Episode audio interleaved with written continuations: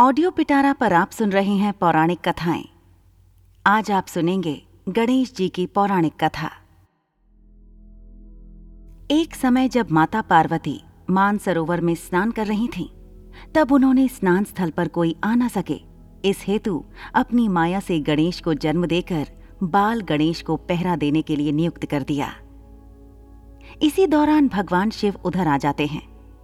गणेश जी उन्हें रोककर कहते हैं कि आप उधर नहीं जा सकते हैं। यह सुनकर भगवान शिव क्रोधित हो जाते हैं और गणेश जी को रास्ते से हटने को कहते हैं। किंतु गणेश जी अड़े रहते हैं। तब दोनों में युद्ध हो जाता है। युद्ध के दौरान क्रोधित होकर शिव जी बाल गणेश का सिर धड़ से अलग कर देते हैं। शिव के इस कृत्य का जब पार्वती को पता चलता है तो वे विलाप और क्रोध से प्रलय का सृजन करते हुए कहती हैं कि तुमने मेरे पुत्र को मार डाला। माता का रौद्र रूप देख, शिव एक हाथी का सिर गणेश के धड़ से जोड़कर गणेश जी को पुनः जीवित कर देते हैं।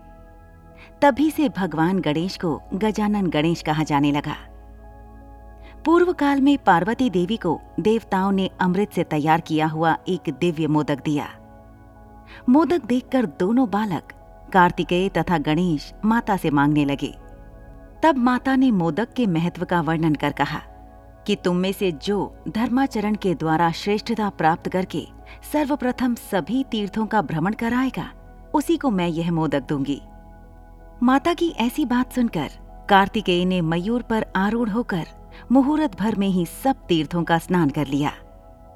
इधर गणेश जी का वाहन मूषक होने के कारण वे तीर्थ भ्रमण में असमर्थ थे।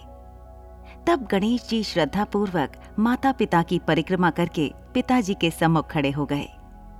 यह देख माता पार्वती जी ने कहा कि समस्त तीर्थों में किया हुआ स्नान, संपूर्ण देवताओं को किया हुआ नमस्कार, सब यज्ञों का अनुष्ठान, तथा सब प्रकार के व्रत, मंत्र, योग और संयम का पालन, ये सभी साधन माता पिता के पूजन के सोलहवें अंश के बराबर भी नहीं हो सकते। इसलिए यह गणेश सैकड़ों पुत्रों और सैकड़ों गणों से भी बढ़कर है। अतः यह मोदक मैं गणेश को ही अर्पण करती हूँ। माता पिता की भक्ति के कारण ही इसकी प्रत्येक यज्ञ में सबसे पहले पूजा होती है। ऐसी ही इंटरेस्टिंग किताबें कुछ बेहतरीन आवाजों में। सुनिए सिर्फ़ ऑडियो पिटारा पर। ऑडियो पिटारा सुनना ज़रूरी है।